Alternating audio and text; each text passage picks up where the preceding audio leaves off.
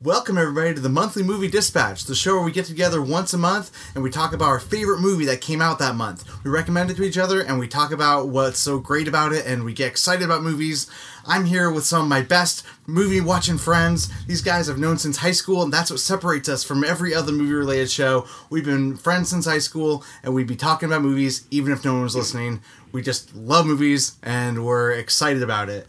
This time of year gets really exciting because this is when Oscar season really starts spinning up. So uh, all the movies that we're going to be talking about are kind of they're kind of going to be high contenders for our end of the year our end of the year top 10 lists. So um, yeah, I think we should just dive right into it. First, I'm going to introduce who we're who we're watching the show with. Uh, we got Brandon Bolby in New York City. Hey guys, how's it going? Good. Uh, Brandon, real quick, we're going to do some team building exercises for just to get the show off on the right track. Um, and because it's because this is our October episode, I have themed them all horror movie related. So, Brandon, which do you prefer? Which one's better?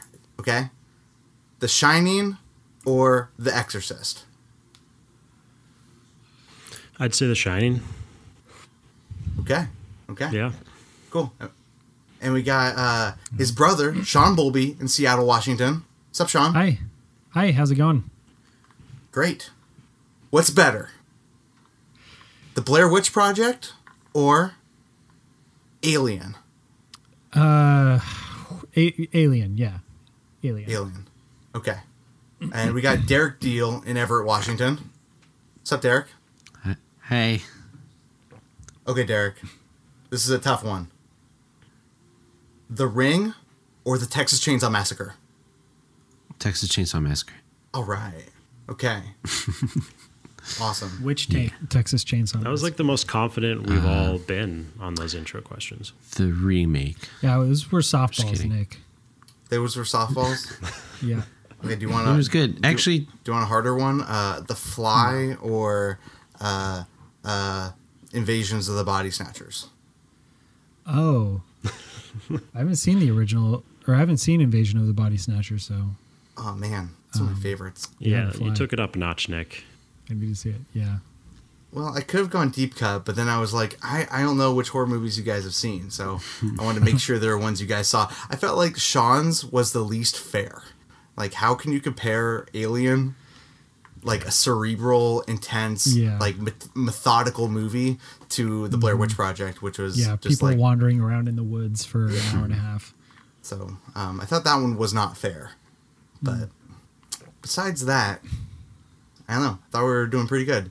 Um, anyway, so I'm pretty excited about October. I, I love this time of year. I love uh, talking to you guys about movies. So um, how's everything going, Brandon? Uh, I promised you that we'd uh, we I jumped to you first because you wanted to talk about something right off the top. That's not necessarily movie related, but I know you're excited about it. Yeah, only partially movie related. Uh, I've been watching Shane Dawson's six part docu series on YouTube. Uh, if you guys haven't heard of him, he is easily and by far my favorite YouTuber. He's been around the game for a long time, but this last year and a half, he's really he's really pushed himself to make some artful YouTube projects. And the amount of time he's spent on this latest one, he's been filming it for like eight months. Um, and yeah, it was six parts, about six hours of documentary footage. It was basically just about him and um, this really eccentric guy, Jeffree Star, and who has his own makeup line, and he's basically coaching Shane through creating his own makeup line from scratch to like launch. Um, it's fascinating seeing a whole like production of that. And Shane is just like on top of his amazing like video skills and editing skills. He's also like one of the funniest guys just to watch and listen to. So while you're watching this documentary, you're also cracking up. Um, hope you guys get a chance to check it out. So that's uh, Yeah. Shane Dawson. Interesting. Yep, totally self-produced. He's doing it all on his own, just him and his cameraman Andrew. It's pretty amazing to see and inspiring. Hmm. I've watched most of his series. I haven't started this one yet, but it's definitely the stuff he does is like close to I think what my ideal purpose of YouTube is, which is like yeah, people just at home making incredible content, like uh, stuff that some people would pay to probably watch. Like it's just that high quality stuff. And I don't know if anyone else is really doing that. Not not like to his level. Not to his. Like, length. he's- I think is the big thing. his length, but also like his uh, user or not user base, but like his uh, I don't know the amount of people that watch it. Like Oh, hi- yeah. his docu series are like big events on YouTube. So Well, cool. Um, yeah, I've only seen a few of his videos that you've shared, but uh, he is super funny and a great editor. Um, so, yeah, we'll we'll have to check that out. Um, uh, Sean, uh, Derek, do you guys have anything you want to report before we dive into this episode? Um, no, I guess some Yeah, no, let's horror jump movies in. to talk about once we jump into that section. Yeah, I mean we're we're in the middle of football season. Seahawks are seven and Yeah. two. That's cool. Yeah, yeah. Yeah, Um, Patriots SmackDown is on. Fridays now on channel thirteen.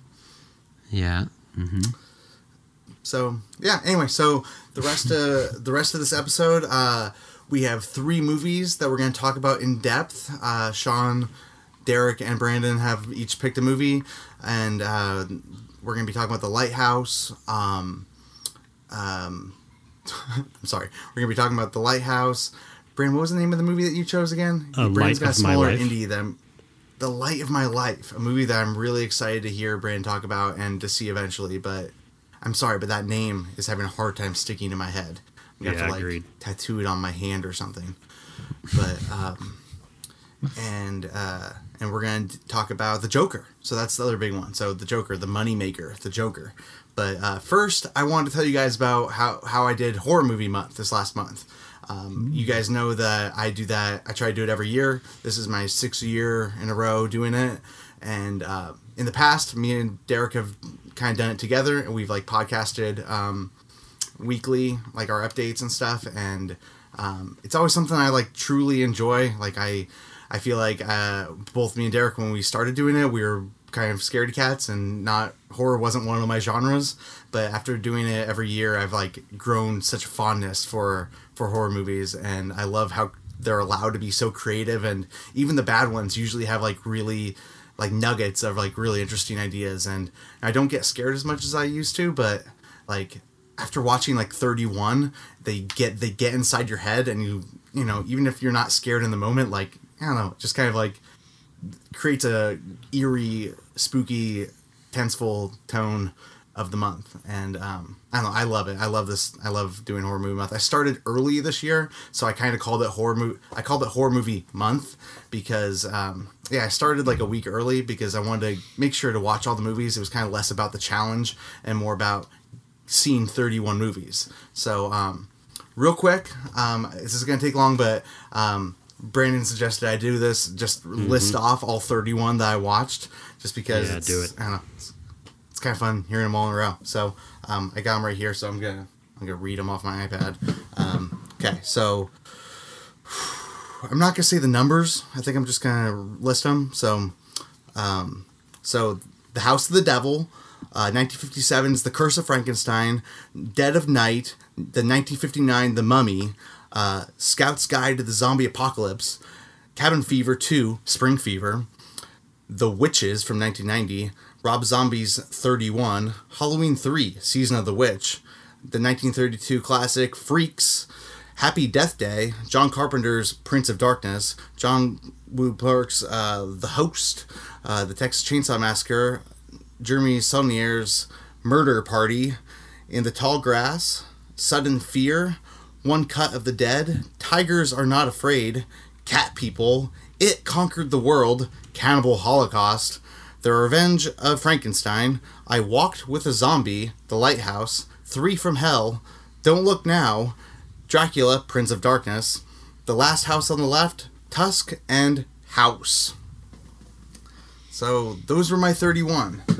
And uh, it was super fun. Um, some of the big things I went through, you may have heard. I watched a bunch of Hammer movies. Hammer is a production company uh, from like made that put out a lot of monster movies in the 1950s and 60s, and that, that was when uh, Christopher Lee and Peter Cushing were like in every single movie, and those are really awesome. Like uh, um, the Revenge of Frankenstein.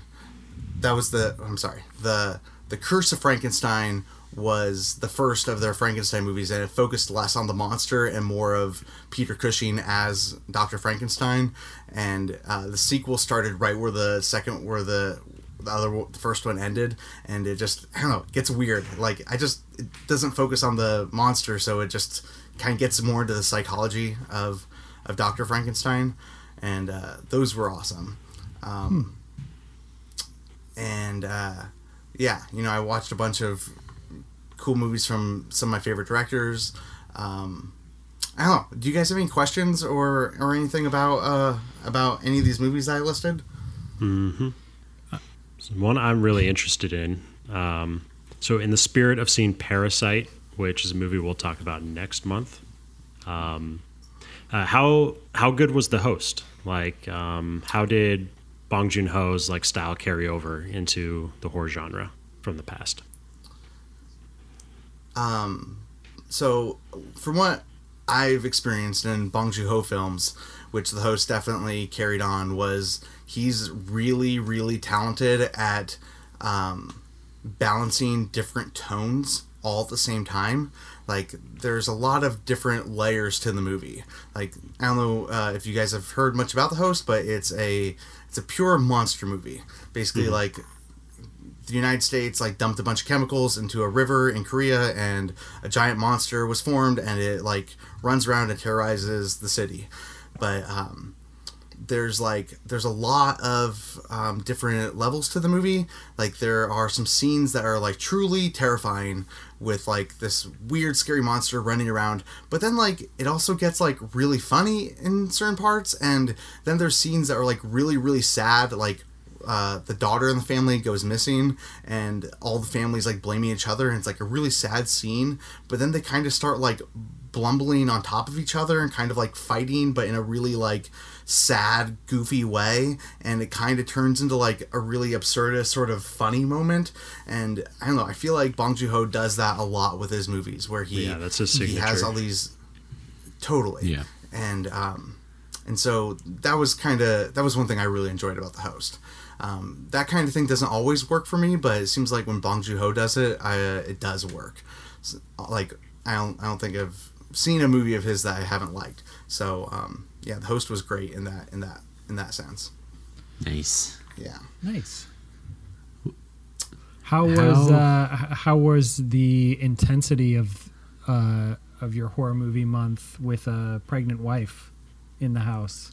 Were you able to get Um, get in some pretty gory, bloody stuff, or did you stick? you Well, feel like um, you stuck pretty tame. Yeah, and well, Shannon's been a real trooper with um, with horror movie month uh, this month, and uh, we kind of made an agreement early on that like I wouldn't watch too many of the truly horrifying ones while she was around. Um, she actually really likes the um, the monster movie ones, and so that was kind of like I like I like I was saying before like I really like these Hammer movies. Like there there's so many of them, but um, they they're they're all like really fun. And so she was really open to watching those with me. That was why i watched so many of them um, and like you know they're they're those ones are interesting because they're like certainly creepy especially frankenstein. It's like Dr frankenstein's a freaking weirdo and they really dig into like how weird he is but also the movie is just kind of like "Roar," you know it's not like truly terrifying and so um the other kind of weird thing that was happening this month was that my baby wasn't really sleeping that much. It seemed like she was waking up for like two hours a night. Like she would just wake up in the middle of the night and then just be awake. Like she wouldn't even like be crying or that upset. She was just be awake making noise and I mean she'd cry if like we ignored her for too long and then she'd like get really upset and she would just want us to like rock her back to sleep. And so I would I, I would often find myself just like sitting in the chair with her, like rocking her for for for like hours and I kind of developed a routine of like watching horror movies on my iPad. So that was kind of when I watched a bunch of like really horrifying movies. like I'd watch like I'd watch like a Rob Zombie movie where like 31, uh, the Rob Zombie movie. I remember distinctly like watching like this movie that's like super violent where these people are just trying to survive while these weird carnival people are like chasing them around with chainsaws. Um, I just remember watching that, like holding my baby, my sweet little innocent baby, and you know she's not looking at the screen. She's totally fine. She's oblivious to what's happening around her, and I'm just like, you know, kind You of looking off to the side. Yeah, I've got my headphones on. I'm just kind of holding her and just just watching, just watching TV. You know. Um, so I don't know. There were there were a few like that. Um, Nice. you know, we we traveled too. Like I went up to Alaska, so there were times while we were traveling where I'd like watch a movie while, you know, nothing was happening, and um, yeah, that's that's when I watched Murder Party. And I don't, I don't know if you guys have know much about Murder Party, but like Jeremy Saulnier's like I really want to see it. dude, it's it's it's fun. Like I That's his really first enjoyed that one. That right? was yeah, yeah. It's his first movie, and it's not. It's clearly not as like refined and like perfect as Blue Ruin and Green Room. Like Green Room is so methodical and paced out perfectly, building the intensity. It's just it's such an intense movie, and Murder Party is not that. Murder Party is kind of sloppy. It's kind of all over the place. You know, it's doing the thing where it juggles genres because it's it's it's very funny, but it's also very gory. But um, yeah, that was one that I watched like while we were traveling, and I was just like, I was just like, this is fun. Like I I really enjoyed Murder Party. Um, and you could tell there's a nugget of like of talent there. Like you can tell like he's going to go, on and do something else, but there's like I don't know. There's like this really funny scene in the beginning of the movie where he he's like this weird loser guy, and he like he comes home on Halloween de- night and he finds this invitation on his walk home to the murder party, and he like he uh, goes in. He had rented a movie, and he like goes into his house. He fills up a big bowl of candy corn, and he goes to his chair. He puts puts the movie in the VCR, and then he sees his cat is sitting in the chair, and he's like, uh, "Excuse me." And the cat just looks at him, and he looks at the cat, and he the cat looks at him. He looks at the cat. The cat looks at him. He looks at the cat. And then he's like, "Fine." And then he like goes and puts on a costume and goes to the murder party. And um, that pretty much sets the tone for the movie. So, um, yeah, yeah. So, um, yeah, I mean that movie was pretty violent too. But again, I didn't really watch that one when she was around too much. Um, I don't know. I just kind of found time to watch the movie, the really horrifying ones. So, Nice. So, how did you get through Cannibal Holocaust? oh, uh, great question, Derek. Um, how did I get through Cannibal Holocaust? Well, that was kind of a weird situation because that was one of those nights where, yeah, Lane wasn't really sleeping, and um, I had subscribed to Shudder um, for for the month, and um, I got Lane back to sleep, and then um, I couldn't get back to sleep. So this wasn't I wasn't really watching that when I was with her. I just I couldn't get I couldn't get back to sleep. So like basically from like three to four a.m. I was like putting her back to sleep, and then I couldn't get back to sleep myself. I was just like wired, and at four in the morning, it's kind of one of those times where, eh, you know, when you have to get up at six, like it might just be easier to stay up. So I went in the living room and turned on Cannibal Holocaust on the TV, Oh, and damn. I just uh I just watched it and um yeah, I mean it's one of those movies where um I finished it and I thought yeah, there's something broken inside of me. Um Yeah. just just that I was able to sit through it. Um I just felt kind of broken, you know, like I don't, I don't really think there's something wrong with me, but like Right. I wouldn't recommend it for most people. I do think the movie's very interesting, and like there is something to the. So I mean, to me, Cannibal Holocaust is like the most um, explicitly like exploitative movie, and you know, there's like a subgenre of exploitation movies. And I also watched The Last House on the Left, which I also think is an exploitative movie, but the thing about the last house on the left is you know there's a lot of there's a lot of violence against like teenage women. And i Yeah. i don't know if the movie really has a purpose for the violence. I mean it's also kind of a sloppy movie but like i also don't think there's a greater purpose for showing all the violence and um, Right. um, Cannibal Holocaust is different because it's it's trying to be super realistic. So I don't, I don't know if you guys what I don't know what you guys know about Cannibal Holocaust, but it's it's about this guy who who um, there's a film crew that was going to go film a documentary in the middle of the jungle and uh, they disappeared. And so he goes into the jungle to try to find them and he he gets there and he finds that they're they they're they've been killed. Like they don't they're not there anymore. But their cameras and their their, their equipment their footage are still there and the the tribe like has it. And he he recovers it and then he comes back and these um, these news I shouldn't like these TV stations. These you know they they want to edit the footage and put it out as like a documentary, and he's like, you can't do that. Like you can't show this footage to anybody. You need to destroy this footage. And then like the second half of the movie is basically just like watching the footage. So it's all like semi documentary style. Like it's very much like a documentary, and um, the director of the movie um, of Cannibal Holocaust, he he wanted to you know, make it as real as possible, and so he showed um, these actors like killing animals for real. You know, there's like these really really brutal scenes where like they they they like cut open a a turtle like its shell in half and you can like it's still alive and you can see its guts moving and s- like That's the scene that made me turn the movie off. Oh, 'cause I no. felt like I was about to throw up. oh i believe it like it's it's it's Yeah. it's it's fucked up you know Who, it's who and, directed it? um he, it's a, he's an italian director um oh, okay. I thought it was.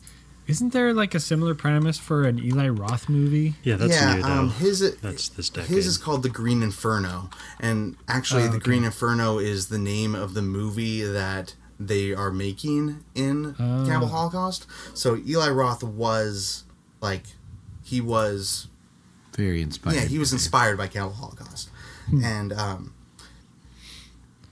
it's his name is Ruggero Deodato.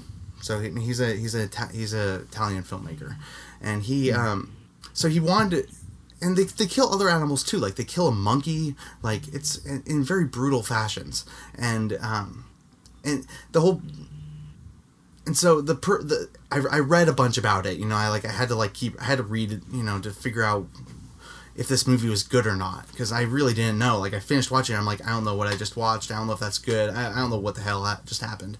And apparently the director wanted to make the like animal murders as real as possible because he wanted to make it feel like if you see all these real things happening when you see the humans being killed later on and violence against humans you're going to think that maybe that was real too. And um, that actually happened. Like when the movie came out in italy it was he was arrested for for murder. Like people thought that people were killed in the making of his movie. And uh, i mean it was proven that no one no humans died in the making of it but he was still like charged with like indecent exposure and like all these other things. And um, but the movie i do think has a bigger point that you know the end of the movie is like who were the real savages you know? The the and um it does i think it is trying to say that like you know these civilized people are are just as like murderous and uh like kind of awful and twisted as these like savages that you know end up killing these guys. Because the people in the documentary do a lot of like really terrible things and are just like awful people. And um, so I think I think the movie does have a bigger point, and I think there is an argument to be made of whether or not whether or not like what the filmmakers went through to make the movie, um, if it was worth it. I think there is an argument there, but at least it did have a bigger point. So um, I don't know. As It was- opposed to like Last House on the Left, felt like its point was just to piss people off. right? Yeah, the last It house didn't on the really Left- have any. Yeah, Yeah. That felt like it was just about the violence and this one was like hey Yeah. we're showing you the most violent things that you could see but um, think about it sort of thing Right. but yeah so that movie was was yeah, that was probably the most intense movie i watched uh, uh, throughout horror movie month Yeah. for sure. So um, I wanted to tell you though that I watched two movies. No, I watched like uh, I watched like five movies from 2019, but I wanted to bring up two of them. We're gonna be talking about the Lighthouse later on, and I loved the Lighthouse, but we'll talk about that later on. But um, I wanted to bring up um, two movies that weren't actually like like if you look on Letterboxd, they're credited as 2017, but they didn't really get like wide release in the United States until 2019. And those two movies are, um, I'm sorry, uh, One Cut of the Dead, um, which is a super. It's like it's a pretty awesome movie. It's like it's about this uh, docu. It's about this film film these guys that are filming a movie in Japan. It's a, it's a Japanese movie, and they're they're making a they're making a zombie movie, and then a real zombie apocalypse breaks out, and uh, the first forty minutes of the movie are just one shot. And so you're just following this like these people that are filming the movie and the zombies start attacking and it's just it's just really exciting. You have this like eccentric director that's like screaming at them to like keep filming and keep working and and then like it turns into like a whole different thing in the second half of the movie. But um, it's it was filmed on like a shoestring budget. Um, like apparently, if you like translated it from Japanese dollars to American dollars, it's like twenty thousand dollars or something. But there's there's like a lot of really creative stuff that happens in the movie, and um, it's kind of like about the filmmaking process. So I don't know if you love if you like horror movies or zombie movies or just movies about making movies, it's like I would highly recommend One Cut of the Dead. Um, the other one, Tigers Are Not Afraid, um, was totally brilliant. Um, that was another one that I like absolutely loved. It was it takes place um, in this place where the cartel are just like basically running running the city, and um, in the beginning of the movie, um, this this little girl who's the main character, her school is like there's like a shooting happening outside of her school. And her teacher crawls over and gives her a piece of three pieces of chalk and says that they're three wishes. And the whole movie is like ambiguous of whether or not the wishes are like real or not like the, whether or not they're supernatural. And um, she she um, basically like goes home that day and her mom is gone and it's like pretty obvious that the cartel took her or something. And she eventually uses one of her wishes to wish for her mom to come back but then her mom comes back or something comes back as like a ghost. And um, so she's kind of being haunted. But then she's so then she like meets up with this these other kids that are kind of orphaned because of the cartel. But I don't know, it's kind of like a fairy tale. The way the movie, the way the movie's filmed, it's like it's kind of sweet. You know, it's it's very. There's a lot of really innocent scenes, like kids playing soccer and hanging out by a zoo, and um, but then there's some like really truly like real life horrifying things with the cartel, like you know Sicario, like that kind of shit that happens, and then and then there's like the supernatural side where it's like you know maybe ghosts and stuff, and um, yeah, it was just the way they balanced all of it and just told this really amazingly sweet story. Um, I would like, I, I would really highly recommend that movie. I gave it four and a half stars. Um, that one's Tigers Are Not Afraid.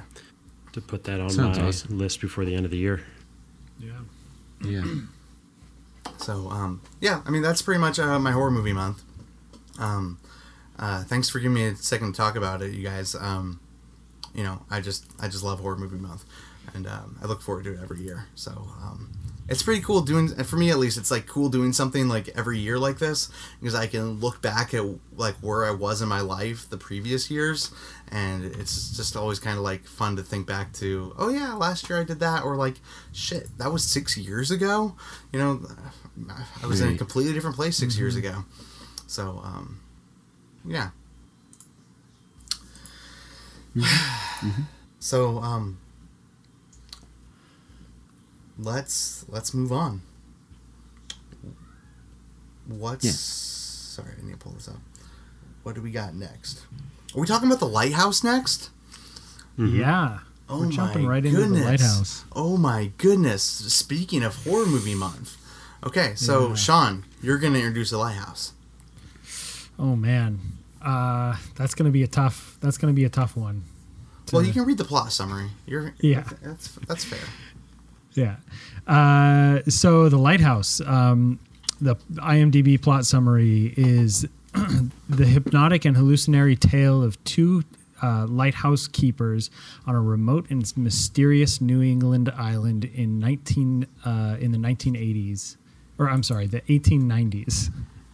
Um, it's starring uh, Willem Dafoe and Robert Pattinson. It's directed by Robert uh, Eggers, Edgers, uh, who also Eggers. did Eggers. Eggers, who uh, Eggers, yeah, he yeah. also did The Witch, um, which I really really liked. Um, uh, yeah, so I believe we've all all four of us have seen this movie, correct? Correct. Yep. Yeah, yeah. Yes. So yeah, it's it's a fairly difficult movie to describe. Um, it's very weird. It's a very weird movie. Um, it doesn't have much of a, a real plot to speak of. That's that's dragging you through the movie, pulling you through the movie. It's a lot more about um, kind of methodically building the mental state of these characters um, and how and them kind of slowly losing their grip on reality as they are um, alone on this island for the entire movie, um, just with each other to uh, to talk to. Um, it's a very expressionist film as well. It um, it kind of looks like uh, maybe a, a German expressionist film. I haven't seen um, too many of those, but that's the kind of feel it gives you. Um, it has a, a three by four aspect ratio, um, which kind of adds to that. And um, uh, yeah, it's it's um, so it's a lot. It's it's kind of Willem Dafoe and Robert Pattinson um, at odds with each other, and they throughout the movie through these uh, long extended dialogue sequences they uh, they kind of you start to get a sense of of how they're losing grip and um, how they're dealing with each other and isolation um, and the performances are pretty amazing uh, I, I wanted to uh, point out Willem Dafoe's really interesting accent for the movie. It's kind of a, a pirate accent, but I've only ever heard anyone do that accent as like a, a- an exaggerated, like like kind of doing a pirate, you know. Um, but he really takes it. That makes sense now. I mean, I don't know if he. I, I looked it up. Apparently, it's it. The pirate accent comes from a Bristol. It's a, it's like a Bristol accent. Um, and but he made it sound and feel so natural, and uh, he really made it work for him and his character. right, like an unexaggerated Pirates of the Caribbean thing. That yeah, you're more yeah, familiar it was really with. cool. hmm Um, the movie also it, it uh, contains a lot of Greek mythology references. Um, in particular, Robert Pattinson is uh, his character is based on the myth of Prometheus, uh, who's the god who steals fire from Mount Olympus and and gives it to humanity.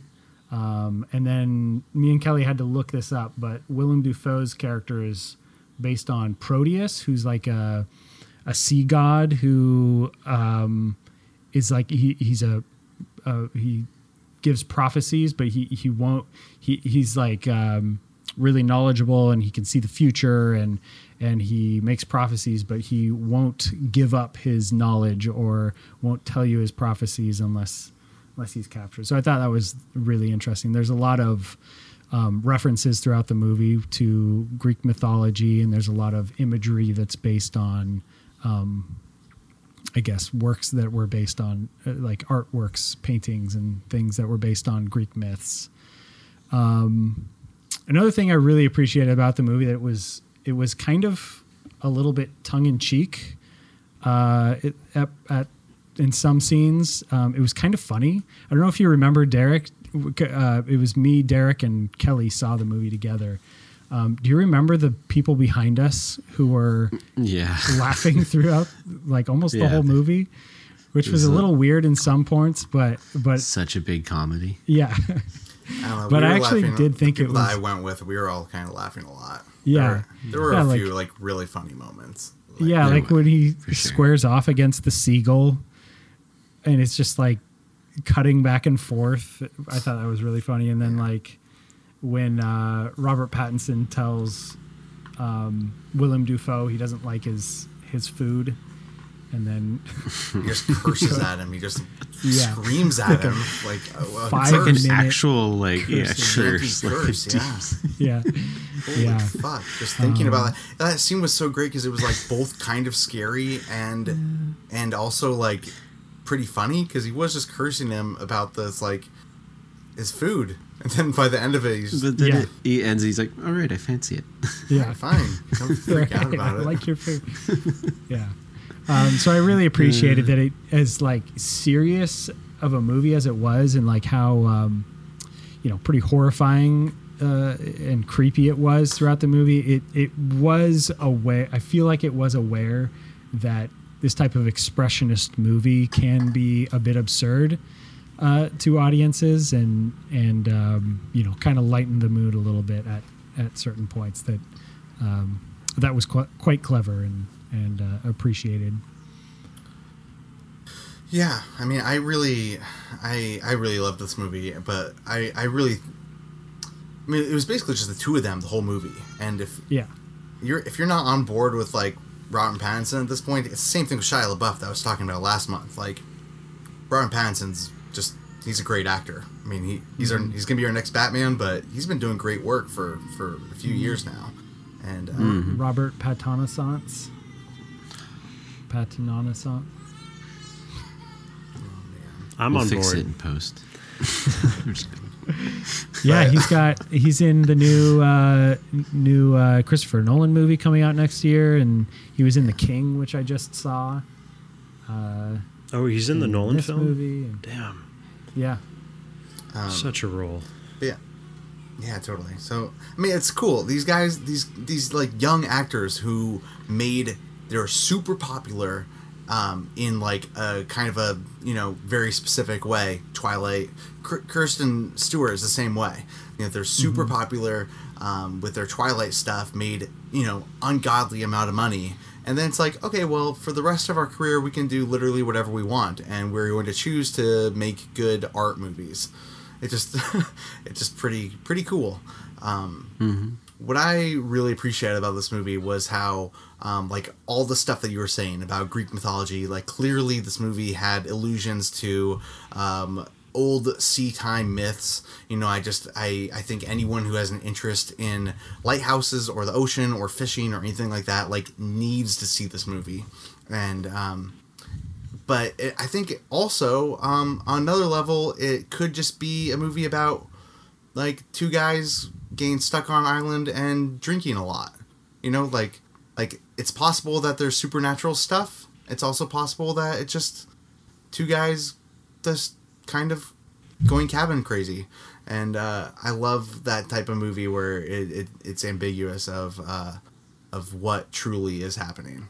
And um, Yeah, the Yeah. way the way with their drinking and the movie starts just stretching and playing with time and like the whole back half of the movie just gets so confusing and you're right along there with the characters on what's happening, what's going on, how long have I been here? And the like director of this film doesn't really give you any clues. Things just kind of keep going and going and going. And I thought the way they played with that was really really put you in the shoes of the characters that were there going crazy alongside them.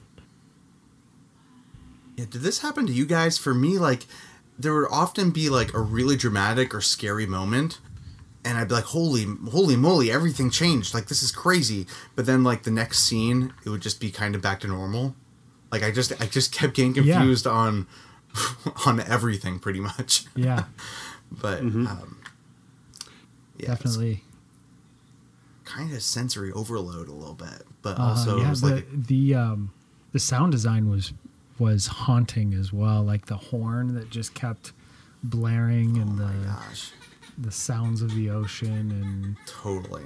yeah, I thought the um, movie, I mean, you keep saying how weird it is, but even for that, the movie kept like flipping my expectations really well on the way it like concluded scenes and even the way the film concluded as a whole. Hmm. Like, I, I could never see where it was going, even in in the middle of a scene. I had no idea where it was going, and by the end of it, it would do exactly what I didn't think, but I was even more happy for it. Like there were several times when I was like kind of applauding their decisions in my head, and uh, it'll get a little spoilery, but um, yeah, there's there's just some great decisions they made towards the end of the film. Yeah, for sure. Um, it, it is. It's hard to like wrap your brain around the movie, and it definitely requires uh, additional viewings to really get a sense of what it was doing or going for, and you know, is it, uh, you know, yeah, how you you can interpret it. But yeah, it was really interesting. Well, yeah, I'm curious how much, like, having been through the whole movie, how much it's going to change interpret- interpretations of earlier scenes. Mm-hmm. Like, not that there's, like you said, like the director doesn't really give you much to work with. Totally. Um, but I'm, I'm curious if what he does give you changes some of the things that happened early on that Oh, I you might not catch, you know? I bet it's a different movie the second viewing. Like none of us have seen it mm-hmm. again, right? Like No, Right. I feel like it's a different movie the second time. Just Yeah. just like I bet you you'd see a lot more and you'd you'd really Right. like I mean there's there's a big factor of whether or not like they're cursed, you know? And I feel like mm-hmm. the second viewing you'd really wonder. You'd be looking for signs of mm-hmm. Well, like you said, it's like sensory overload. So maybe you'd be able to focus more and like catch things that you didn't catch the first time around because it's just so it's so hard to track what's happening, yeah. uh, like thematically. You know, Yeah. I mean, the Witch was kind of the same way. Like his last movie, it was kind of the same way where, you know, it was. Uh, they, they spoke in that New England folky accent dialect in, in The Witch, where I remember afterward a lot of people were complaining that they couldn't really understand what the people were saying to each other, which is like, I don't know, it's true a little bit, sure. But then, you know, you watch, I mean, I've seen The Witch like three or four times at this point, and like, hmm. it's like, there's a lot to that movie. And I feel like this is the same kind of way where they throw you into the situation and it's kind of hard to keep up with it, but I mean, I think it's all there. I really appreciate that too because it's like an added layer of focus that the viewer has to have in order to like keep up with the movie. You know, it's like you just I don't know. It's like an added layer of interaction that we have with the film that make I think that is a really cool thing to do. You know, I think it's a worthwhile venture for. I know, like they talked about how I, I watched like a little documentary making of like the witch took so long to really nail that accent because it's such a weird like dead thing that doesn't exist anymore, and there's not a lot of like like you know, there's no recordings of it, you know, back then. So it's like um, I don't know that that extra layer though. I think that just adds so much to the movie. It, this one was the same. It was like their accents just make it so much more engaging. I wonder if that's just And going to you be gotta this focus director's more. You gotta really pay from attention. now on. Like he'll keep making period pieces, and he'll have the actors speak exactly how they would in that time frame. Yeah. Rumor, uh, rumor has it he's going to be making a new Nosferatu movie. Yeah. That's Yeah. supposedly his Yep. next movie, which is Yeah. pretty sweet because Yeah. I mean Nosferatu, the the one from the twenties, is like has some really great imagery. I mean, it's a classic. It's like one of the first mm-hmm. horror movies, but the Werner Herzog one is pretty twisted, and hmm. um, I don't know. I would love love to see what he does with Nosferatu. For sure. Uh, I gave this movie, I think, like most of us, four and a half stars. And I want to say that, like, this movie is such a complete vision in just every aspect and every department. It kind of reminded me if, like, Wes Anderson was to do a straight up horror film, like, from the set design to the aspect ratio and the black and white and the way people talk and the framing of the camera. It's like this guy has so much control and at getting Like exactly what he like wants in this film. And yeah, you mentioned the sound design, Sean. It's like there's not a single moment in this film that's lacking in delivering that like final vision that this director had. And it's so cool seeing it all come together perfectly. Mm-hmm. Okay. Um, do we have anything else to add about the lighthouse? I mean, I feel like we could do a spoiler Okay. section and talk about Yeah, it we could really in depth, easily- but get into our you know Let's save spoiler for Joker. about- yeah, yeah, Yeah, so we're gonna do spoilers for Joker, so I think we should move on from the Lighthouse. But um, I, I mean, all of us gave it a high high recommendation, but I feel like you also you have to be into like arty movies. You know, like it's. Mm-hmm. I'm really curious if it's going to get like you know Academy Award nominations or anything like that. Like I feel like Willem Dafoe absolutely like deserves recognition.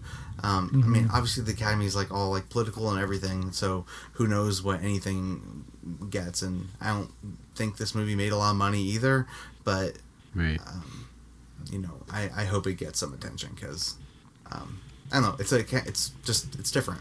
It's special. definitely. So Brandon, uh, light of my life. Oh yeah. Tell us about it. Okay, so the IMDb. Um, parent and child journey through the outskirts of society a decade after a pandemic has wiped out half the world's population. Uh, as a father struggles to protect his child, their bond and the character of humanity is tested. Um, half the world's population this film's talking about is uh, all the females. Um, it's very much semi like Children of Men in that way. Um, females can't have babies in this one almost every female in the film dies um, before in the past, and there is his daughter isn't the only one alive. There's a few still left, um, but basically in that society, women have become like this kind of very controlled, um, horrifically controlled, like coveted object, as you imagine, that clans of people need in order to sustain themselves and try to provide a future. Um, so just So, that thought. so the is- so the world is just slowly dying, basically. yeah, Like, uh, minus a few women that are still alive and captured. Okay. That that survived, that have an immunity to this plague. Um, so this is what? Oh, so unlike children of men, women can still have babies. It's just Yeah. they're all dying. Yeah, yeah. Sorry, I was just comparing Children of Men as like the post-apocalyptic like plague thing, Right. And No, it makes sense. Yeah, that's a perfect comparison. It just uh, Yeah. just I Different I just type of wanted to disease. Clarify. Um, Yeah. So, Light of My Life is directed and starring Casey Affleck. Um, and uh, the the daughter in this film, Anna Pniowsky, uh, she did a great job alongside Casey too. Uh, this is Casey's second film he's directed. He did this really weird movie with Joaquin Phoenix. Um, does anyone remember what that was called? The like So, like, mockumentary. I'm not there. Here. yeah, I'm not there. I'm still here. I'm still Yeah. here. I'm, s- I'm still here. I'm still here. Yeah. So, which I didn't see I'm see. not there. Was the Bob Dylan one? but so far what an interesting creative um, first and second movie career I okay so i saw this in mexico city um, i kind of the thing i'm enjoying is seeing like indie movies in uh, different countries when i do visit them it's cool just to like take a night and go check out a cool theater that you can find and i found an awesome like bar cinema there that was really low key and had a lot of great films but you can't see foreign films in uh, in Mexico because there's not going to be English subtitles. So I stuck with this one. Um, this movie really, really impressed me. Um, it's it's a very low budget film, and they definitely take the like story and world building a long way with that tiny budget. Um, it's mostly them like surviving in Pacific Northwest, kind of like that indie film Leave No Trace or something like that and there's very little actors in it. The towns they do come by are very small, like post-apocalyptic sets. You know, they're not like storming through Los Angeles or anything. And mostly everything's alluded to in the dialogue, but in really like natural ways. Um, and this is just a film about him and his daughter um, going. You know, she's going through puberty, and there is a lot to deal with that because she can no longer pose as a little boy anymore. Um, she's starting to show, and people are starting to notice. So it's getting very scary. And I recommend this, maybe even a part of like a horror movie month. It's a little bit thriller, a little bit horror, and I don't know. It takes a great like low budget angle at this stuff and creates a really fascinating film out of it. Nice. Um, yeah, I had never heard of this movie until you uh, until you saw it. So I don't know. It must have gone really like under the under the radar over here. Um, had had you heard of it before? Like, No, I, like was it I on had your radar? not. I found the movie theater and I was like, "Holy shit, this looks great!" And this movie happened to be showing that night. Nice. Um. Yeah, I mean, so Casey Affleck, right? Like, um. Yeah, like, did he like show signs of being like a great director? Like, I know, like the the last one I saw, I saw I'm not, I'm still here, and it's it's pretty weird. You know, it's like it's basically like a documentary. Like that was when Joaquin Phoenix was going to quit acting and be a rapper. Like, do you remember when he showed up on Letterman and he was like chewing Yeah. gum and Oh stuff? yeah. Yeah, Yeah. and like that was like all part of like the shtick for um anyway like i feel like that was like not really like a true movie you know it was like kind of like a fun weird goofy thing so like kind of like half documentary, half half mockumentary. yeah But I think yeah. all like, yeah, It's all a real it's kinda like- documentary about a fake thing. it's almost like Borat, honestly, because Right. like all, I think all of his interactions with other people are real, right uh, but there's also like some stuff where it's just him acting, totally like like him and some other character acting together. Or Maybe not. anyway it's a weird it's a Yeah. weird movie so as like I, I kind of i kind of feel like this is like casey affleck's like first movie in some ways like his Mm-hmm. first like you know real movie um like did he show signs of like you know definitely. He he does a lot of fascinating things in the movie, like these long, kind of extended dialogue scenes between him and his daughter in the movie, and both of their acting really, really shines during those moments, and it really helps like build a connection. The movie's like very beautiful and well shot. There's some good like anti-framing in there that kind of works well for this uh, uneasy movie. And then the intensity that he builds in some of these scenes, like it's really great. Um, like Jeff Cannata always says in the slash film cast, is like you're watching um, you're watching characters be smart, and it's just really fun to see, even in these like incredibly intense moments. And um, even like the fighting and the violence and brutality is shot in like a really great way. Um, Casey Affleck is kind of like a, a pacifist, right? Is that the word? Yeah, pacifist. And uh, the way someone like that would fight, you know, it's like no one knows how to fight. You just kind of like grab each other's clothes and brawl around and break shit on accident. And it's just this really like rough, raw way of showing it. And uh, every time that happened, it was like different and unique, but just looked so real. So I think there was a ton of great choices he made in this film.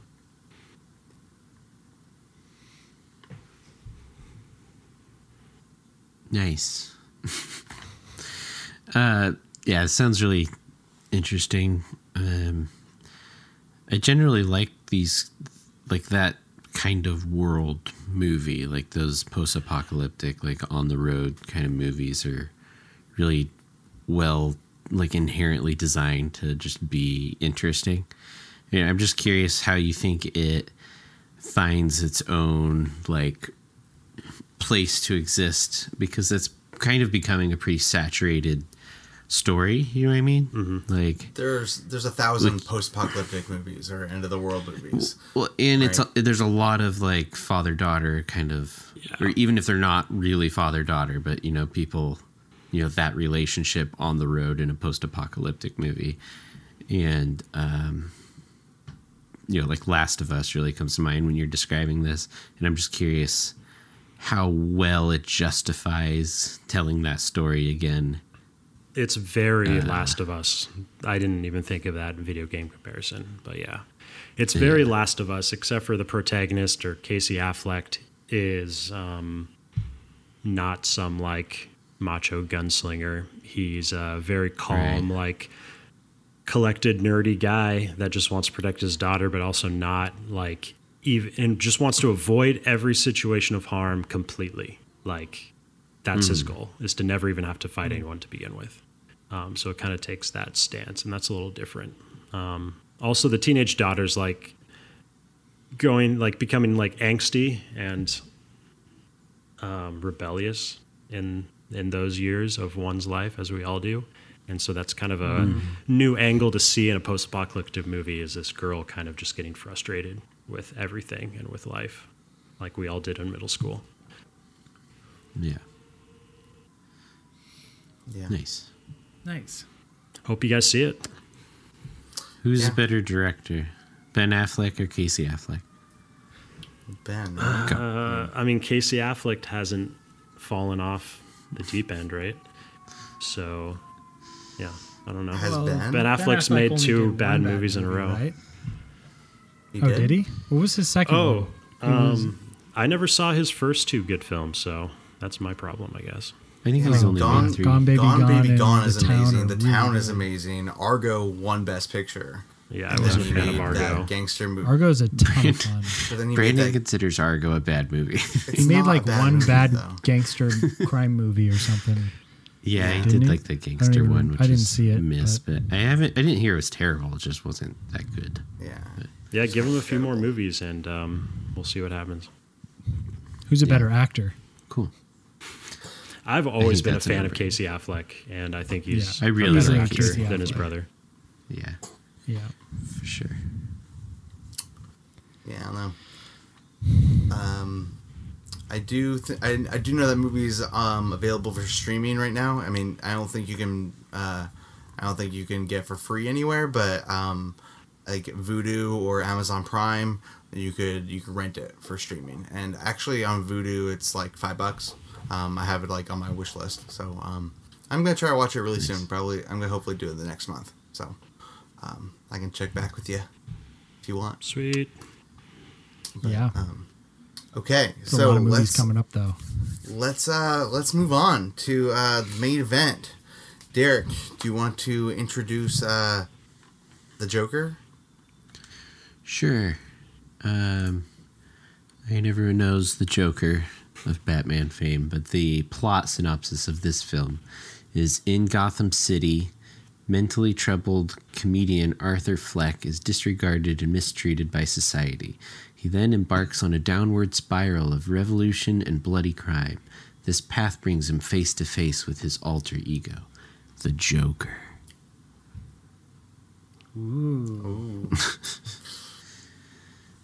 I feel like IMDb needs to work on their synopses.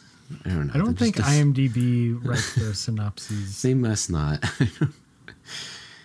they're all they're always weird and they kind of off. But um, yeah, this movie's pretty big. I am really surprised with how much money it's making. it's like shit. worldwide almost at a billion dollars.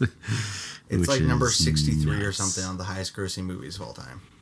God damn. Yeah, that's fucking crazy for what it is. It's just so weird because you know it's directed by Todd Phillips, which is weird in general.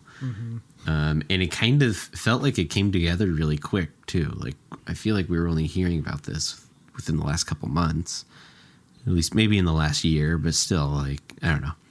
And it's pretty low budget for this kind of movie, for a DC property. You know, fifty million dollars, I think, or something. Anyways, but uh, I really, really liked this movie. Um, it was really. I mean, the trailers kind of sold it on, like, sold it for me. They looked really good. Them trailers were amazing. Yeah, the trailers were amazing, and uh, I f- felt like the movie did the trailers justice. If the, that's kind of a weird thing to say, but like the trailers were so amazing that uh, that yeah, it, it's easy for that kind of thing to be overlooked. But I think the movie when it delivered exactly what I was hoping it would, which is uh, it was a unique looking movie. I love like the cinematography and like the weird saturations they used in here. Like it, it's it's kind of it's kind of weird look. I don't know. It's like some some things are tinted in different ways depending on how the scenes break down. And uh, I'm just thinking like there's the shot of like the stairwell that he dances on. Uh, it's just such a weird color scheme, and I like just that look. The whole movie has that throughout. It's just really cool looking, um, and it's kind of a unique, grounded direction to take a big property like a essentially a Batman movie. It's not about Batman, but you know, it's definitely you got to remember that this movie is very much DC and it's very much existing in those worlds, you know, whether or not uh, people are seeing it as that. I Mm-hmm. think it very much is that. Um, or whether or not there'll be crossover, right? There's not like it's not Right. Might not- explicitly like going to be crossed over with anything, but Right. but it could be. Yeah, for sure.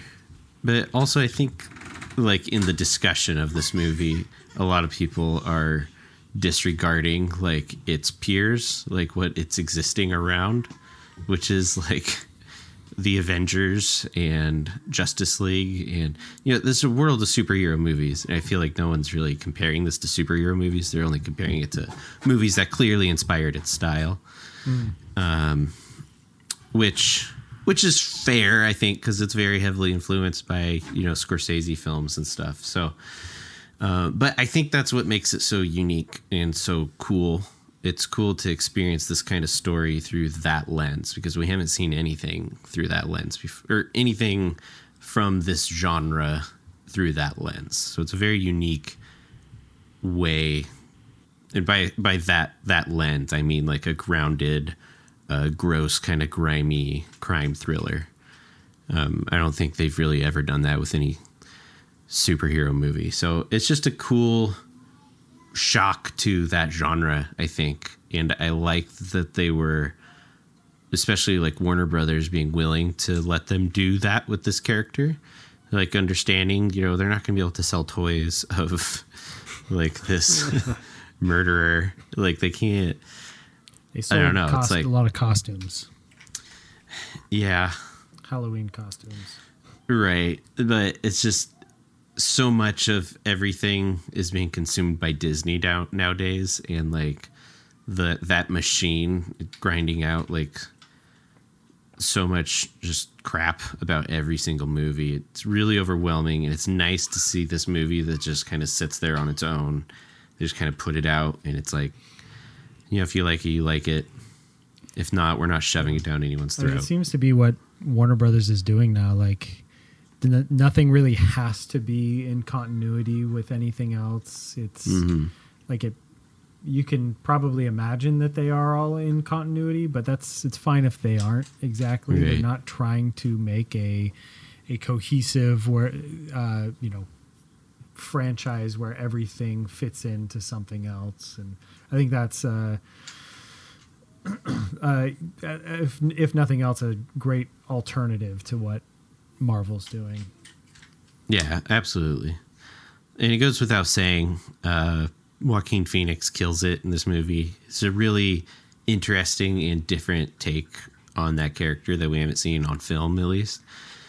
Uh, and uh, I just, yeah, I, I loved it. It was so engaging for me, at least. I think just because it was such a intense and different take than we've seen it just really kind of grabs a hold and uh, doesn't really let go. And by the time I just remember sitting in the theater, like especially during the last, I think for the last thirty minutes of the movie, my wife's hands never left her face in just kind of shock of how thrilling and intense the movie gets towards the end. It's just like you just cannot look away, and um, yeah. What did you guys think? Um, I saw this movie with a group of people that I didn't really know very well, and it was a really interesting Didn't we experience. all watch the movie with a group of people we didn't know? I think I just saw it with Christina. I mean, in the theater. Oh. Sorry, guys, this is a bad joke. and like and walking out of the theater like after seeing such a brutal just like heavy what should have been like a mar- like a comic book movie i think it was very unexpected and it was just like hard to like muster up the words as soon as we like walked out of the theater i kind of wish i'd seen it by myself so i could just kind of leave and like internally process it uh, without immediately having to have a reaction with a bunch of people I didn't really know too well. But it's just a yeah different experience for a comic book film. But I um, I don't think I loved it as much as you. But God, it was a really unique, really unique comic book ride, and uh, I give it like four out of five stars. I think. Yeah, I mean, I, I honestly just thought it was okay. Like, I feel kind of weird about it because like so many people loved it. Like, it, it got such a huge reaction. You know, it was like, like, it got such a huge reaction, and it seemed like it seemed like everyone that I saw was like, you gave it five stars, Derek. I saw Sean gave it four and a half. You know, and um, like people were like going out of their way to like reach out to me to be like Joker, right? Holy, holy, you know, and um, Holy moly! and uh, but then like a lot of critics that I follow were like panning it you know? They were giving it like one two stars like this is crap you know? And i don't think it's crap. Like i don't think it's i don't think it i think it's i think it's a very well made movie. Like i think it's uh, put together very well and joaquin phoenix's performance is phenomenal. Um, um, i just thought it was like okay though. Like i don't know. I, I wasn't truly blown away by it. And um, I don't know. I I I just kind of like I don't know. It kind of strikes me as like a movie that um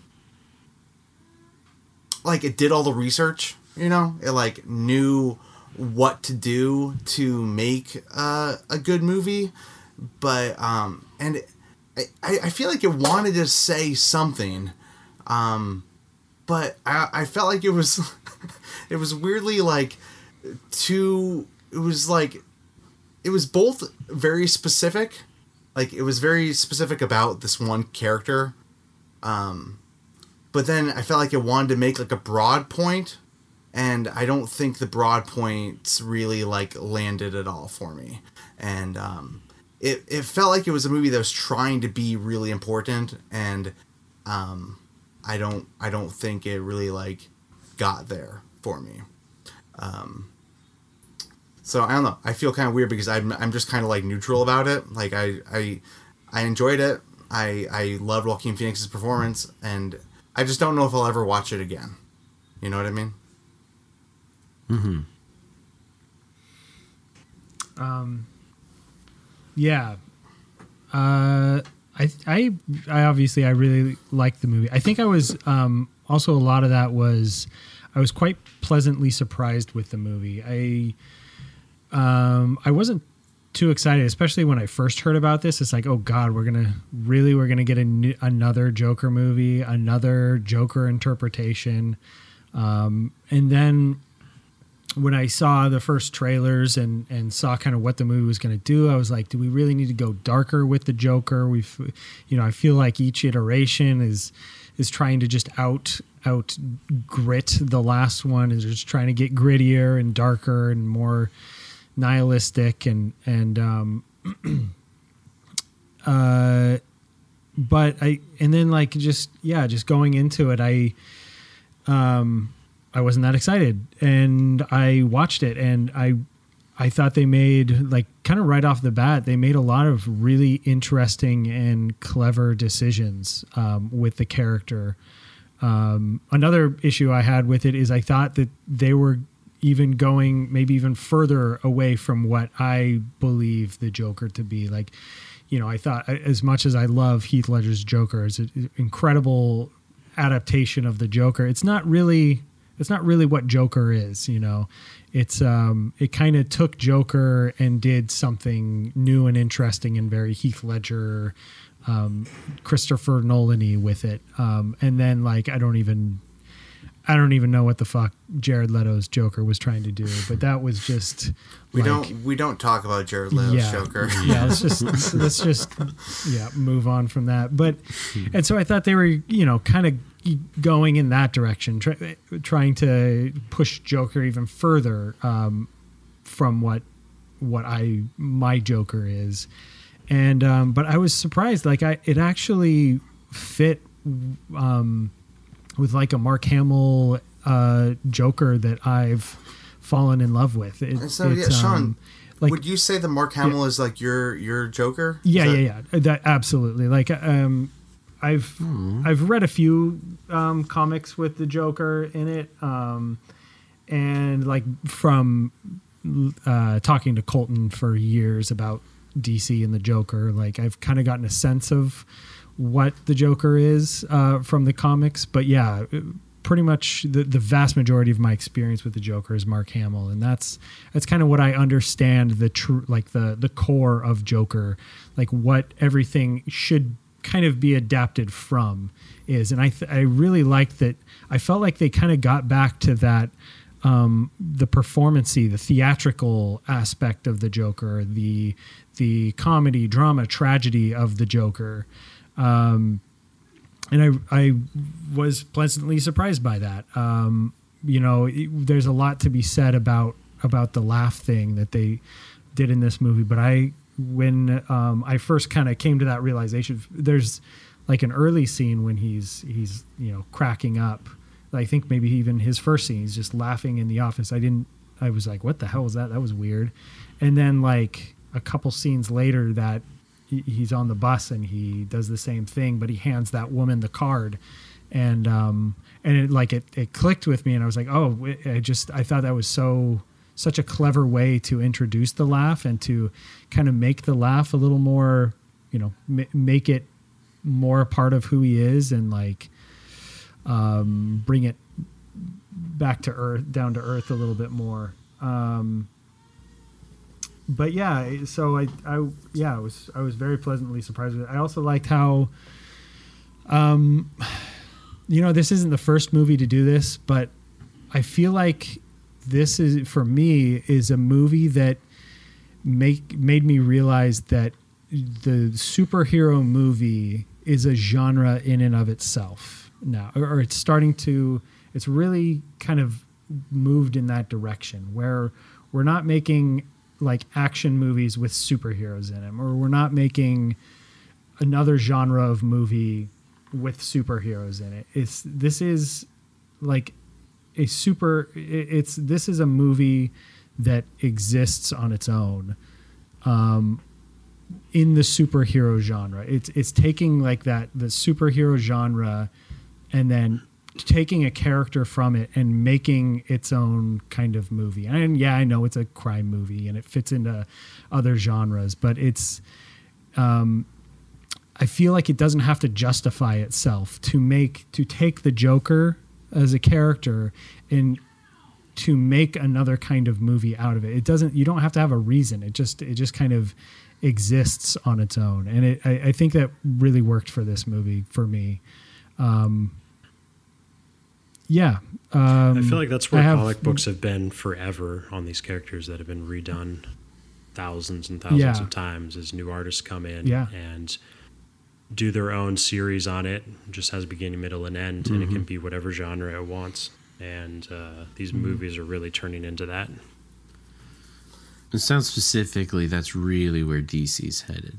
They want people to come in and do their own imper- interpretation of a comic book or character and just make it good. Just do your own interpretation, just like we do, you know, if we're running a comic books, you know, studio.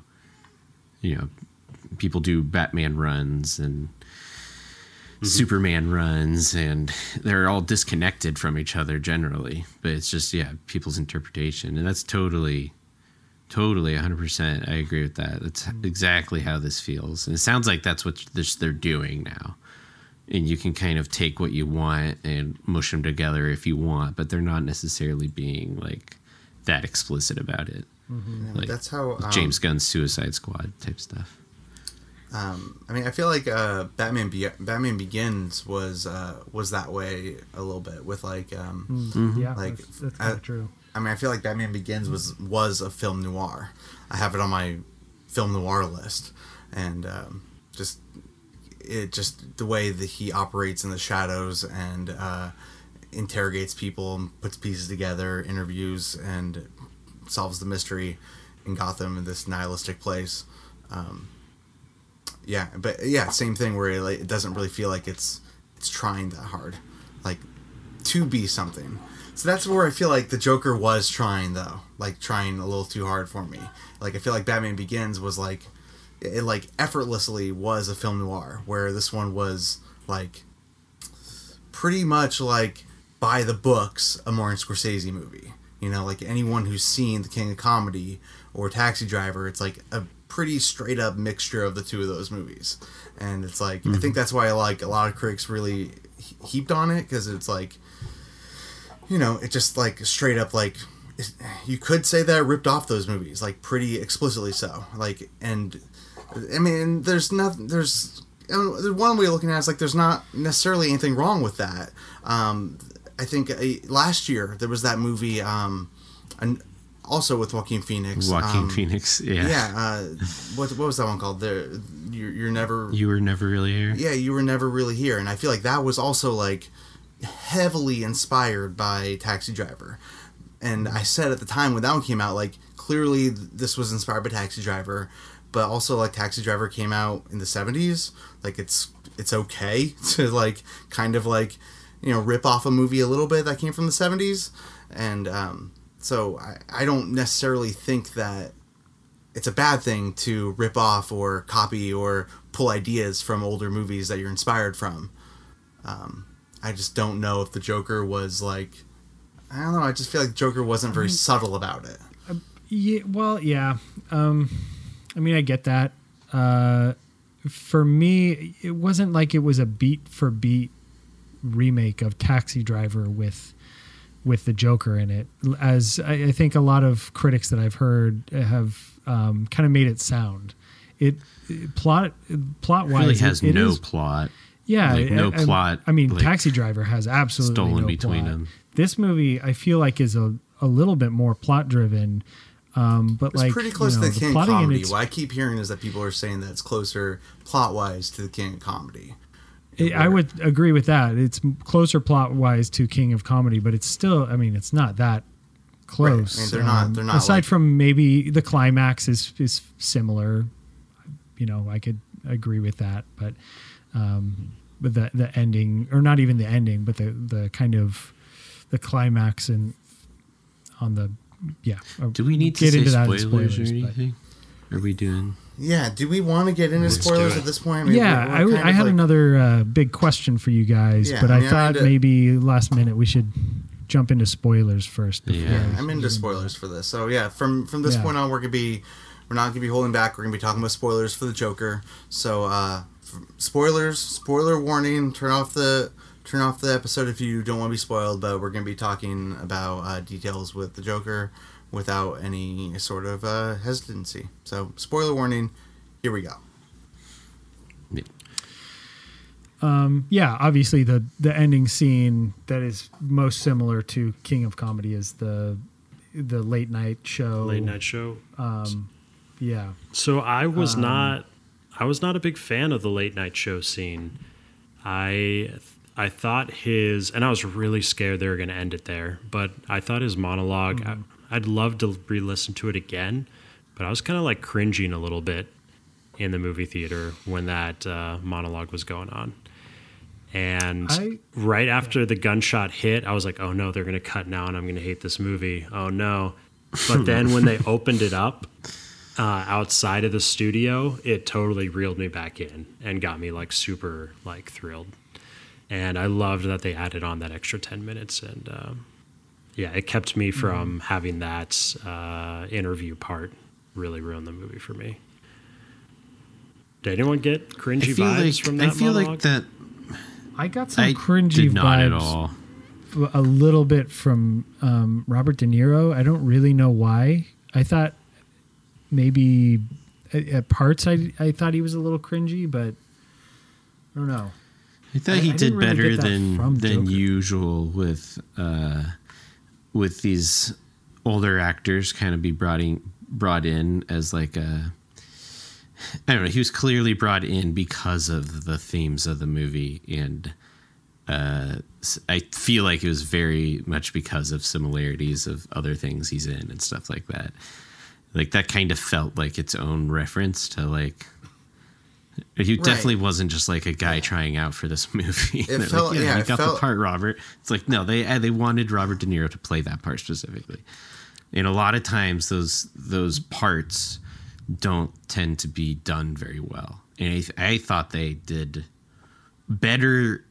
I can kind of see what you're saying about Robert De Niro, but I think they did better than than that that part normally ends up in these in like those kind of roles, you know, when a character when an actor is brought in to repre- like to play a, a specific character as a reference to older movies that he's in. I was more just talking about him recapping his mindset from the past two hours of the film and just like. Well, yeah, you're talking about the White minutes. Joaquin Phoenix monologue, Yeah. for sure. But I didn't get cringy vibes at all from that. I thought it was Yeah, it was just really- a really intense situation. Uh, I didn't really have any time was- to like. I was more on on the edge of my seat. Like I was more worried about him, yeah, blowing people's heads off Yeah. than worried about him saying the wrong words. But yeah, and I thought uh, like like I I thought that scene was somewhat cleverly written in that it was him, you know, I guess making his case to the to the the underbelly of Gotham. You know, um, that Of all the times for kind of- exposition, it kind of made sense. What? Of all the Like, times it to was be a lot Not of for I didn't see that as an expositional scene, really. No, I didn't think like- it was for exposition. I sorry, think it was uh, just wearing like, your like emotions on your sleeve. That uh, yeah. that was, I guess, Oh. set up decently realistically. I mean, that was like yeah, because it was the climax of his his like breaking point was that moment. So it's like everything's kind of leading up to that that that moment right there, and so that's when all his emotions kind of come out, and I think that fits really well, and it's fairly well written. I think it's less preachy than people are making it out to seem. Yeah. I don't think the movie was trying to make a point.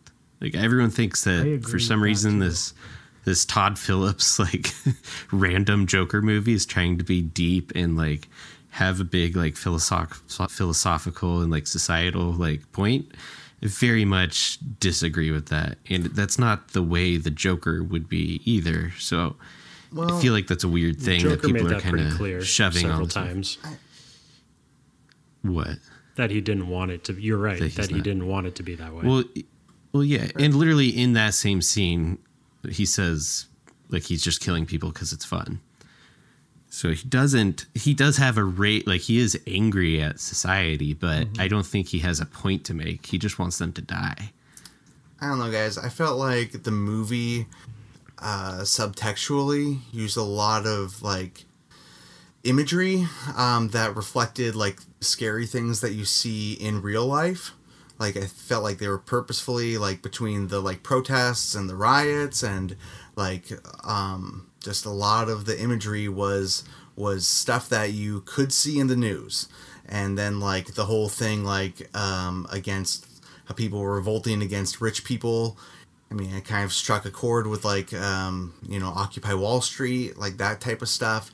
I felt like the movie See, for I felt like the movie was like using real like intense imagery to you know to at least put eh, to at least put it in there. And like yeah maybe it didn't have a point but then in my opinion that's like irresponsible. Like that's Well- like that's not that's dumb. Like that makes me dislike the movie even more. If you're like I I just made a fun scenes, movie though- and use this cool stuff like it just that's dumb. That's, that's really those stupid. scenes for me were really integral in defining Gotham in how like that to me felt like a good lead into the Gotham that we see in Batman Begins where it's like this completely destroyed like degenerated like society where there's literal like giant portions of the city that are just completely mm-hmm. like a war zone you know? And and I- that that's what this felt like it was all the prelude to that to me. I thought it was like a perfect setup for that. By adding in those scenes and without those scenes it wouldn't be it would feel like just like chicago or something you know they'd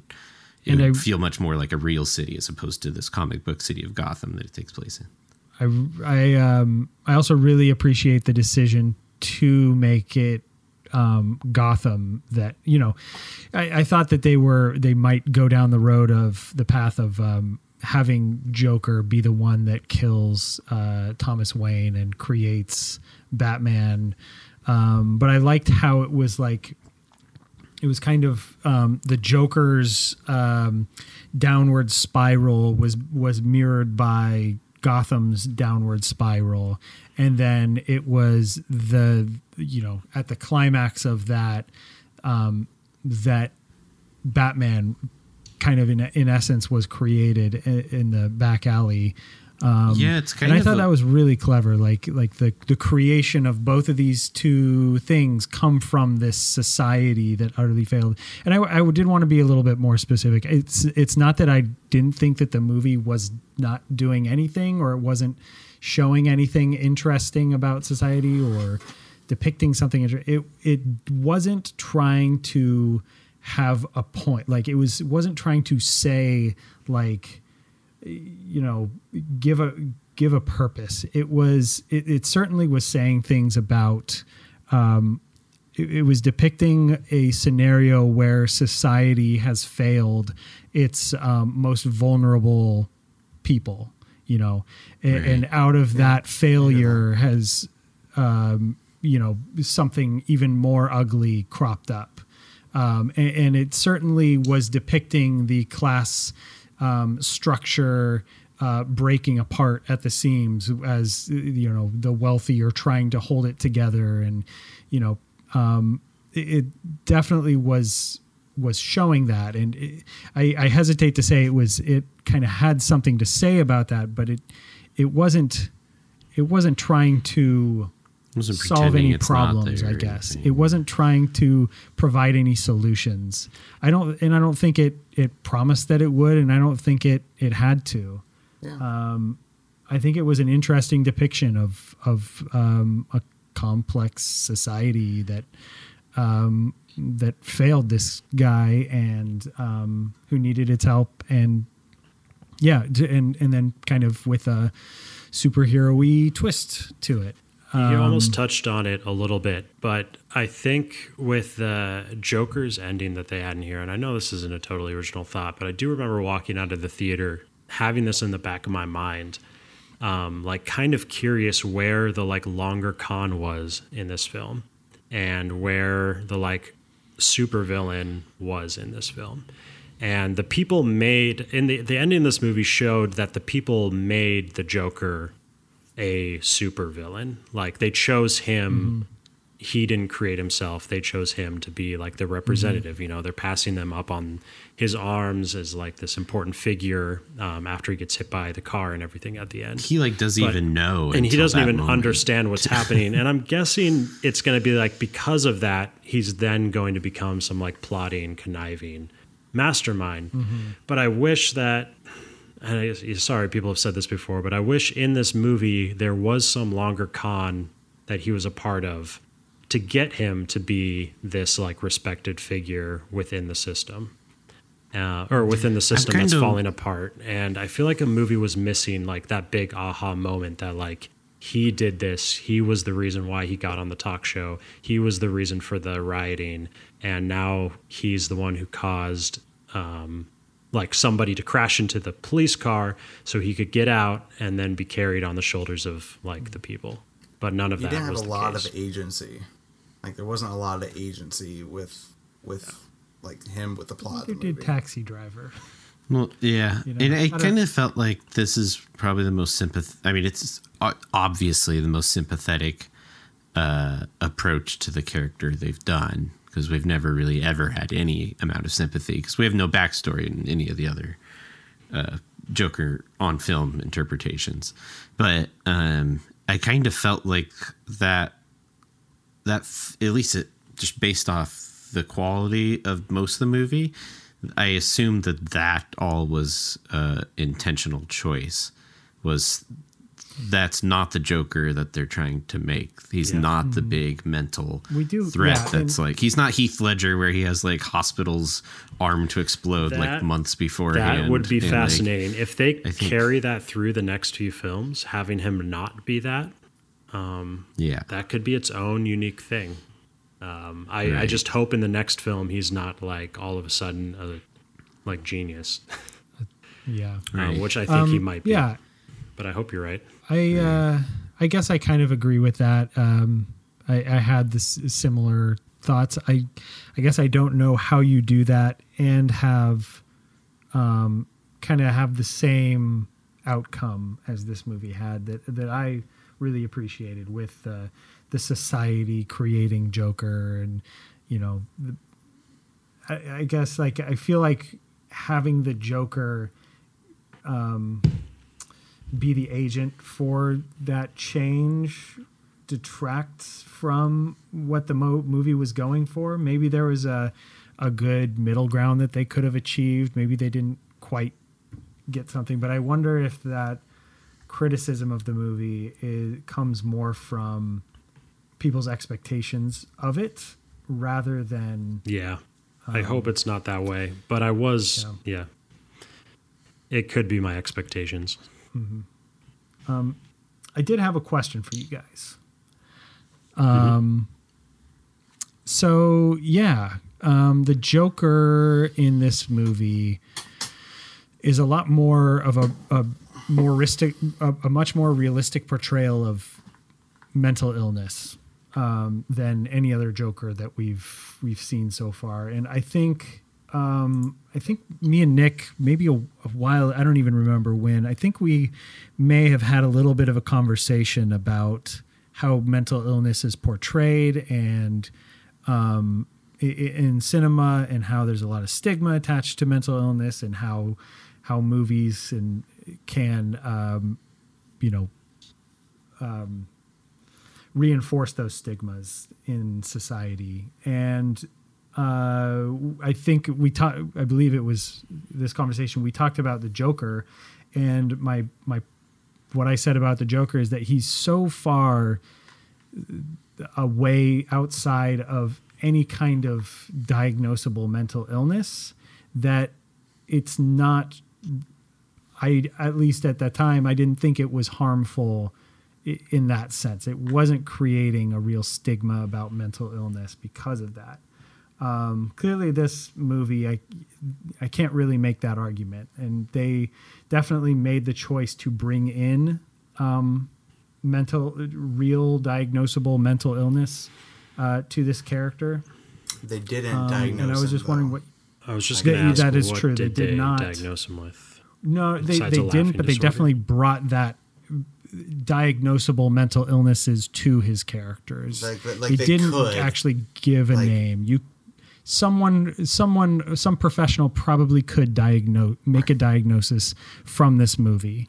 Um, I, I especially, I also respect that they didn't um, provide any diagnosis. Maybe in part because um, when the movie took place, they didn't really have solid di- diagnose di- diagnose. That's not right. Diagnoses for these mental illnesses, but um, yeah, I was just wondering what what your guys' thoughts on that were. Um, does bringing it into the more realistic realm does that um, show people that these are real things and th- that these illnesses are real and um, are real problems in our society, or does it portray them in a way where people are now more likely to fear these mental illnesses or I think that's on people for lumping all mental illnesses together. Um, I don't think it's the movie's responsibility to say like this this caused him to be a murderer, but not all people that have that aren't are necessarily murderers. Like you just have to be a normal smart person to know that. And uh, I think all people who are able to commit heinous acts like that are mentally ill in some way or another like they are not of normal mind and i don't think there's any other way to do it Um, I do. I do really appreciate with this movie how they, um, how it was like a plot point of how, um, he was going to counseling and he was having treatment. He was on medication, and then um, it got cut. Like his funding got cut, and I mean, as you were saying earlier, like a big point of this movie is that um, society kind of like left him behind, and um, he he needed help, and uh, no one was helping him. And I mean, I, I think that w- I think that was a good touch that they had that as a plot point with this movie. You know, what are people saying about it i guess Well, I've, you know, I've heard both things. I've heard people say that, um, you know, that seeing uh, realistic portrayal of mental illness up on screen has kind of normalized it for them and um, has helped them identify with certain things that he's going through in the movie. Um, but I've also heard that maybe the actually, I, I you know, I haven't heard anything from. I guess I haven't heard anything negative from people who have heard or, or have a, a mental illness Well, there was um, from this movie. It's, not it's really about mental illness, but there was like that whole before the movie came out, there was like the whole fear aspect of like how this was going to uh, sympathize with a killer and someone who um, was mentally deranged and capable and willing to kill, be a mass murderer, and it was going to inspire killings themselves, mm-hmm. you know, and like people were people were legitimately worried about it, you know, like mm-hmm. I mean, it, nothing happened. Like, thank goodness that there were no movie theaters that were shot up or anything. But like, people were legitimately worried about it, and mm-hmm. um, like, Yeah, People I'm that not, we know, I'm not on board know? with that mindset. like, I think that's Yeah, I always mean- a positive thing. Like everyone, everyone was a poor innocent child at some point, just like the rest of us. And to know their story is, I don't know, to know more about life, and I don't think that can ever be a bad thing. To learn the history of some psychotic killer and try to find the intricacies of why they became that way in order to sympathize Mm-hmm. how they became what they are now, I think it can only Yeah, be a positive thing. I don't know. Like, I, I, I don't, I don't really have a lot of interest in, uh, in getting to know that much about serial killer. I, I personally think it's kind of like gross how we're, our society is like obsessed with like real life, um, crime, like real True true, true crime. crime. Yeah, like I think it's like pretty gross. I don't know. There was there's a documentary that came out like a few years ago called uh, The Tower. Brandon, maybe you saw it, but it was Yeah. like about it was about the the the the um, sniper attack that was on that that college campus. Um, I can't remember which college campus it was, but um, the movie was all about the victims. You know, and and how the, and how they survived, and how the guy was eventually stopped, but they never said his name, and they didn't give any background on him, and like I respected that. You know, I was like, I'm so much more interested in the people who like do good in the world than figuring out why the the serial killers do crazy things, and I, I you know, but maybe that's just me, and I I don't have the facts and figures to like back it up or whatever, but I could see potentially someone being inspired by a killer you know? Like i think that's why there are a lot of copycat mass shootings around. Like i think people have seen that you can get away with it and you can become famous for being a mass killer so then people do it sometimes.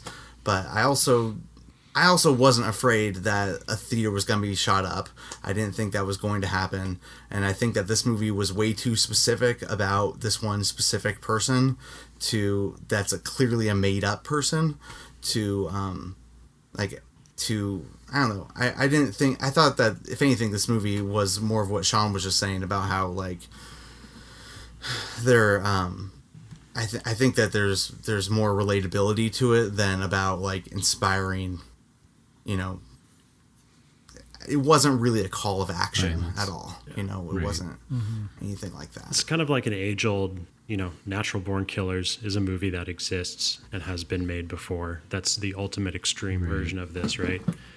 It's kind of like I mean, this is nowhere near Natural Born Killers. yeah, Yeah. it's kind of like the age old concern about following uh, not an anti-hero, maybe it's an anti-hero, but f- following the villain Yeah. as your protagonist. Yeah, I mean, they're anti-heroes, I guess. Um, Yeah. Bonnie um, and Clyde run around killing people. I mean, that was Oh hell that's a yeah, classic. Bonnie and Clyde. Damn. And those ones like actually glorify their violence and and make it fun and you know um, Right. Yeah, this because that's it's one thing fun, Jan. about this. Did I get Every that right? kill in this movie is very Quentin upsetting. Tarantino. yeah. Yeah, yeah. yeah, he loves yeah, his violence is fun. That's for sure. basically what we've But- been talking about the last 10 minutes. We should just Yeah. insert There's nothing Quentin fun. Tarantino's voice. nothing fun about the violence in this movie. Right. Yeah. It's shocking. Uh, All the violence that happens. There's not. Yeah. There's not actually that much violence in this movie. not that really. much. Yeah. There's like a handful of shootings, you know, but but they all happen with a bang. Like I mean, clearly it's a shooting happens with a bang, but it's like it's. I feel like all of them are very sudden and explosive and shocking. Like each one of them, Yeah, for each sure. one of them is like, holy crap, that just happened. Did that really just happen? And then you like, ugly and yeah, yeah. Um, yeah back to, to, to that point nick like i i've actually recently been uh, i just binged uh season two of um Mindhunters um which the premise of that show is uh the fbi uh, creating kind of a psychological profiling um, system to help catch um, serial killers and That's the David Fincher know, I- show, right? Yeah, David Fincher. Uh, although I don't think he's too involved in it anymore. He did. He, I think he directed the first two episodes, and then I don't know if he's done anything um, really directly with it since. Okay. But um, yeah, it's just it- you know, and it's it's all about attempting to understand really what mental illness it's it's trying to understand the complexities of the human brain it's not and to me like saying that doing so is justifying it. It's like trying to understand why um you know why anything bad happens in the world. Why do we get so much crime and violence out of certain um uh, poverty levels? Or you know it's not trying to justify anything. It's it's attempting to understand it to make um, realistic changes to our society that uh, may- maybe if we know the problem we can start uh, or, or if we understand the problem we can start to make real changes i don't know if this movie necessarily you know gives us any enlightenment that that we don't ha- already have but um, yeah, I, I also I, I agree with Brandon. I, I reject the idea that attempting to um, understand um, something like that isn't just isn't justifying it at all, uh, or even sympathizing with it. It's not you know it's it's something completely different. Yeah, I don't. Thanks, yeah, Sean. Yeah. I mean, I agree. I agree. I don't think. I don't think that's what I'm saying. I don't think. Yeah, But I hear what you're saying. I think yeah I think that's what some people are saying. I don't think that's what you're saying either. Okay. Um, well, guys, we've been talking for like an hour and a half, so um, Yeah, I feel like we was a should probably of wrap it up. Um, Yeah. Yeah. Um, I did want to bring up an idea I had for uh, a Joker sequel. Um, mhm but um, there's this gr- just real quick. There's this really great episode of the animated series where it's called Joker's Millions, and I think that would be an awesome Joaquin Phoenix Joker movie where he's it's basically he's just like it's years and it's like he's been a criminal for years and years and years, but like people are tired of him. Like he's just not that great at being a criminal anymore, and he's just super broke. He lives in a really shitty apartment, and then this gangster uh, dies and gives him all of his money, and so then he goes out and spends like all this money, and it's all looking to be legit. So Batman's like spying on him, and it seems like it's like all legit, but then uh, turns out the money. Uh, isn't real and the guy was in debt so now joker's back in debt and he gets caught by the federal government and has to go to prison because of uh, like tax evasion and stuff so uh, So real. yeah, Yeah. That That'd so really work. great uh, Yeah. anyway Follow so let's wrap it up um Yeah. brandon uh, what movie are you excited about for next month november Um, oh, I I just uh, saw the trailer for Ford versus Ferrari, even though I've been hearing about it for a oh while. hell yeah Um, hell yeah, I was in theaters and I couldn't avoid it. But um, it's James Mangold's new film. Uh, he directed uh, Logan and the second Yeah. Wolverine film as well. So he's Walk a the really, line, too. really, he's a good really director. great director. and 310 this to Yuma. movie- This movie already has good reviews, so I'm re- excited for it. yeah sean what about you Yeah, I mean, second to everything that everyone is saying on this list, but uh, Jojo Rabbit, I'm super excited for. I'm probably going to see it this weekend. Oh yeah, it's out. Yeah, uh, it's in one theater in Seattle or one AMC theater at least. It's probably in some other ones, but um, yeah, limited release. I'm really excited. Uh, should be a blast. Who did that, Sean? I did. Oh, that's uh, Taika Waititi. Right. Cool. It's the who did um, Thor Ragnarok and um, What We Do in the Shadows and Hunt for the Wilderpeople. Uh, Derek. Yeah. I'm really excited to see Parasite. I know you guys have all seen it already, but uh, Did all of us see it already? I'm- really? Yeah, Yep. I just saw it yesterday. I'm the, Oh, you saw it today. Oh shit. Yeah, I saw it Saturday. Oh, wow. um, I think it, it sounds like this is kind of Well, we'll talk about Parasite next month. I'm really excited about Mm-hmm. it. Um, yeah, but and uh, Knives Out, Rian Johnson's new movie. oh, yeah, so hell excited. yeah, for Knives sure. It's going to be a sure, for sure. blast. Hell yeah. Yeah. I do, I do. Since we're uh, uh, here, I want to give a mention. I also saw another movie yesterday, To the King. Um, if it, it's on Netflix right now, it's a Netflix original. It's uh, Timothée Chalamet and um, um, Robert Oh, yeah. Pattinson and um, Joel Edgerton. Um, it's um, yeah, it's it's not necessarily the best, but I found it really interesting. It's about Henry V and um, kind of the English invasion of France and leading up to the Battle of Agincourt and um, really interesting medieval um, historical kind of fiction. Um, it's more based on Shakespeare's plays, his uh, like Henry V plays or whatever, but um, it, without like having the the Shakespeare language. Um, but yeah, I saw that yesterday, and it really, really kind of stood out. It's a really interesting movie. Cool. Nice. Sean was able to uh, sneak a review in our preview section, so um, that was cool. Good job, Sean. Yeah. Um, Oh, thank you. and uh, cool. Um, I uh, I um, I'm really excited for The Irishman, um, Martin Scorsese's new movie with De Niro Oh, and yeah. Al Pacino and Joe Pesci. Um, it's going to be on Netflix at the end of the month, like Thanksgiving Another weekend. I think Netflix original. totally. It's gonna be it's a Netflix God movie. Damn, I'm But, um, excited.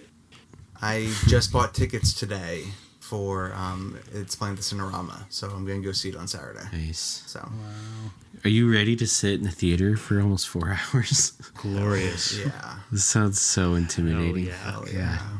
Easier than at Yeah, home, this sitting is- still for four hours. Not not as easy for me.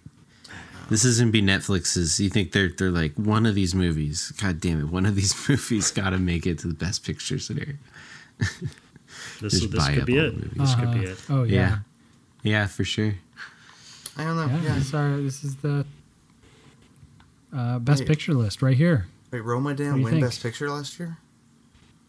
Oh yeah, the No. Green Book did. No. That's so sad. That's so sad. Ugh.